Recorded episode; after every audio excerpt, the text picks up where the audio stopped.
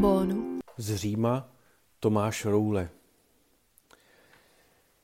Milí posluchači, opět na mě vyšlo nádherné čtení, tentokrát líčení Evangelia Lukášova o dvou učednících putujících prvního dne po sobotě z Jeruzaléma do Emaus. Rozmlouvají mezi sebou smutně o Ježíšově konci, který právě prožili. A sám Ježíš se k nim na cestě připojuje a hovoří s nimi. Učedníci ho ale nepoznávají. Vždycky mi to přišlo nepochopitelné, jak to, že ho nepoznali. Ve dvacáté čtvrté kapitole Lukášova Evangelia se praví, něco jako by bránilo jejich očím, aby ho poznali. A vlastně ani Marie Magdaléna Krista na poprvé nepoznala. Evangelista Jan popisuje, jak si původně myslela, že to je zahradník. Když se objevil ve večeřadle, tak zase nejdřív způsobí zděšení. Učedníci se domnívají, že vidí ducha. Když se nad ním dnes zamýšlím, uvědomuji si, že jsem se zatím nesetkal s uspokojivým vysvětlením toho, proč jeho blízcí nebohli najednou schopni Krista poznat. Co je to něco, jež jim v tom brání? Tak na tohle bych se chtěl s vámi dnes podívat. Možná tomu úplně nepřijdeme na kloup, ale minimálně se alespoň vystavíme té otázce, co nebo kdo bránil učedníkům poznat Krista, když s ním přece mluvili tváří v tvář. A možná, že se mi ani zcela uspokojivé vysvětlení nepodaří najít. Možná je to jedna z otázek, se kterými má člověk žít a jež mají větší cenu než odpovědi. V rámci našeho poznávání Ježíše vlastně vůbec není ostuda na různé otázky odpovědět nevím. Vlastně by bylo spíše podezřelé, kdybychom měli odpovědi na všechny otázky. Takoví lidé, věřící lidé, kteří mají odpověď na všechno a přesně vědí, proč se ve světě děje to či ono a co s tím má Bůh společného, z těch mám vlastně trochu strach. Nikdy nevím, může být i v oblasti víry a věcí božích tou nejpoctivější odpovědí. Nevím, nezvládnu, nedokážu, nerozumím. To jsou slova, která k životu víry patří. Jedině tak jsme totiž otevřeni k tomu dozvědět se něco víc, co ještě nevíme. To, že věci mohou být ještě jinak, že ještě nevíme všechno. Tak a tady bychom mohli skončit s tímhle kázáním. Ne, to by nebylo poctivé říct jenom je to tajemství a tak se tím směste a nashledanou. Minimálně bychom se měli o něco pokusit. Tuším, že odpověď na tu otázku vystihuje dnešní Žalm sto pět, kde mimo jiné čteme uvažujte o Hospodinu a jeho moci. Hledejte stále jeho tvář. Učedníci onoho neznámého poutníka seznámí se svou verzí událostí a se svým zklamáním. A my jsme doufali, že on je ten, který má vykoupit Izrael. Doufali jsme. Tedy už nedoufáme. Tito učedníci, kteří putují do Emaus, to nejsou přímo apoštolové. A nikde jinde v evangeliu už nevystupují. Jsou to učedníci, kteří opustili cestu za Ježíšem, protože nesplnil jejich očekávání.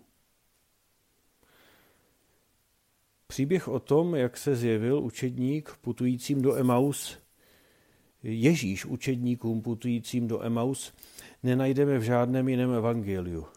Ti, kteří Bibli rozumí více než já, říkají, že emauský příběh nese rysy charakteristické pro způsob, jakým psal svatý Lukáš. Jsou pro něj typické výrazy jako cesta, víra jako vidění, pohostinnost. Celé jeho evangelium a také tento příběh nejsou pouhým vyprávěním toho, co se stalo, že by prostě jen spojil dohromady různé příběhy a poznámky a poslal to do tisku. Po celou dobu psaní se drží toho, co si přece vzal hned na začátku svého psaní, a dokonce to čtenáři sděluje. Jako svého čtenáře uvádí vznešeného Teofila. Ale ten Teofil, to, může být, to můžete být klidně vy, milí posluchači, protože Teofil řecky znamená boží přítel. Podobně jako třeba bibliofil je člověk, který je přítelem knih, a rusofil je člověk, kterého teda úplně nechápu, ale proč ne? Ruská literatura jako Dostojevský a tak dále, to je přece něco úžasného. Takže klidně, rusofil. Takže ten adresát jednak mohl být skutečný, konkrétní člověk, Lukášův přítel a mecenáš, ale zároveň každý z nás, protože my všichni se smíme nazývat božími přáteli. Je to věřící člověk, který chce ve své víře být povzbuzen, kdo si chce svou představu o Ježíšovi doplnit a zkompletovat, tedy něko, někdo jako jsme my, milí posluchači, jestli tomu dobře rozumím. Poslechněme si, jak Lukáš uvádí své evangelium. I když se již mnozí pokusili sepsat vypravování o událostech, které se mezi námi naplnily, jak nám je předali ti, kteří byli od počátku očitými svědky a služebníky slova, rozhodl jsem se také já, když jsem vše znovu důkladně prošel, že ti to v pravém sledu vypíši, vznešený Teofile, abys poznal hodnověrnost toho, v čemž jsi byl vyučován. Lukáš je takovým pisatelem druhé generace autorů evangelií, který pracuje s tím, co už měl k dispozici, a to s velkou kulturou a velmi promyšleně. Nejde mu jen o uvedení do sledu událostí, ale o posílení ve víře. Nepíše ani tak pro nové křesťany, jako po, pro křesťany druhé generace. Jiný komentář dokonce říká pro křesťany třetí generace. Ti jsou totiž v docela jiné situaci. Říká se, že konvertité, lidé, kteří se na víru obrátili sami jako dospělí, jsou v dost jiné situaci než lidé, kteří byli ve víře vychováni od dětství. Ti se totiž k autentické víře musí určitým způsobem prokousat. Možná v pubertě se pro ní tíní i trochu vzbouřit a zaujmout k ní své osobní stanovisko. Možná, že to zažíváte na svých dětech. Lukáš ukazuje, jak Ježíš připravuje svoje učedníky a všechny ostatní na situaci, kdy si budou muset poradit s jeho nepřítomností. Lukáš volí styl nikoli všechno jasně vysvětlit, ale prostě postaví dvě události vedle sebe a chce, aby se k tomu nějakým způsobem posluchač postavil. Takovým klíčovým slovem jeho evangelia by bylo za nebo poza, ve smyslu přesahování dosavadního stavu. Lukášův Ježíš se snaží přimět své posluchače, aby šli za svá očekávání a naděje, protože on je větší spasitel, než si mysleli. Čtenáři mají překonat to, k čemu se dopracovali doposud. Nemají se spokojit s prvním dojmem, s receptem, který už vyzkoušeli a který funguje. Ježíš je vždycky ještě někdo víc a víra v něj neznamená pochopit jednou něco a vystačit s tím po zbytek života. Někdo řekl, nevím, kdo to byl, že každý má Boha tak velkého, jak mu to sám dovolí. Myšleno, jak Bohu člověk dovolí, aby byl velký v jeho životě.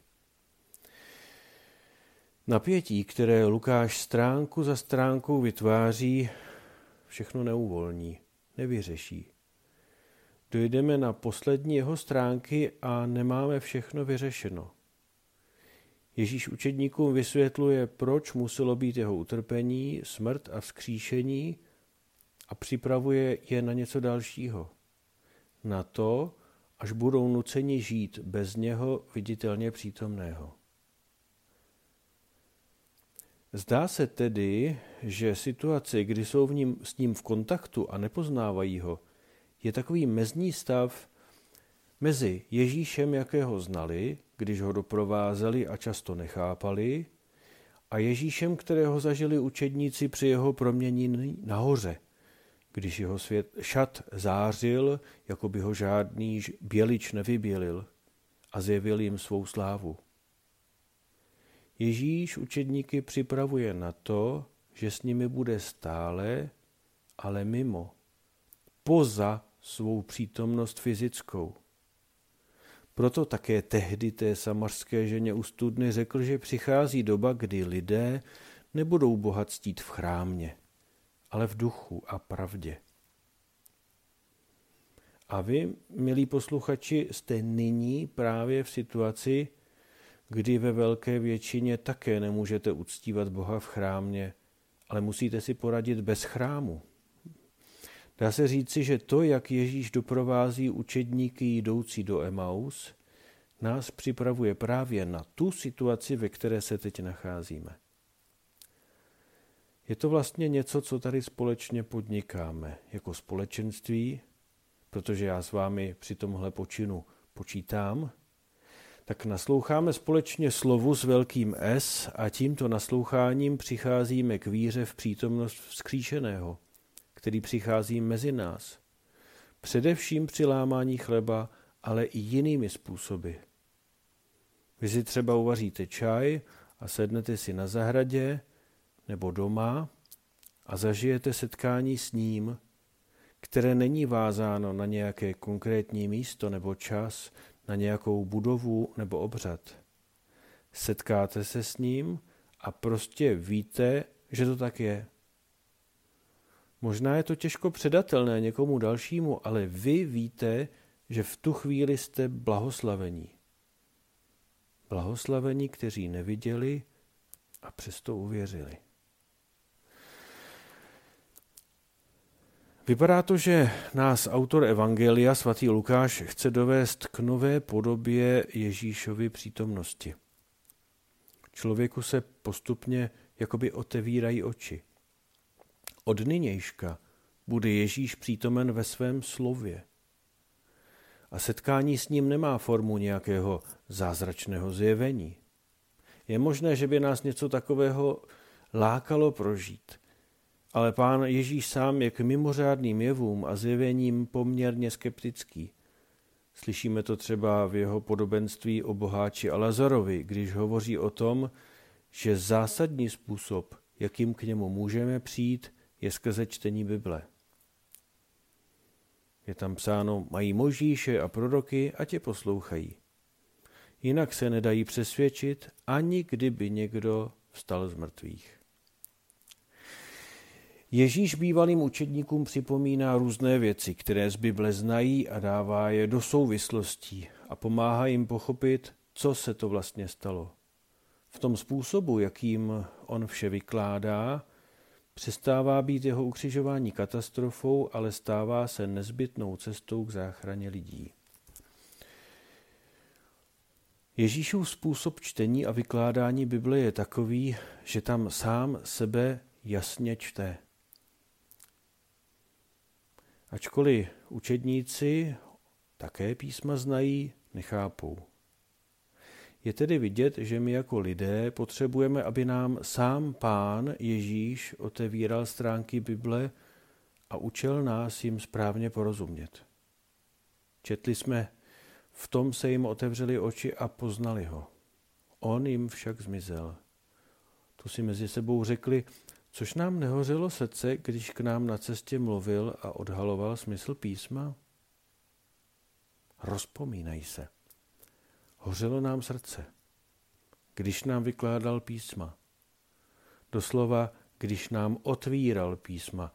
Je tam stejné řecké sloveso dianoigo, otevírat, odkrývat, vysvětlit.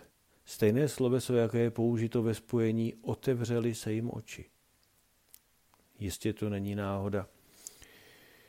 V téhle situaci jsme my.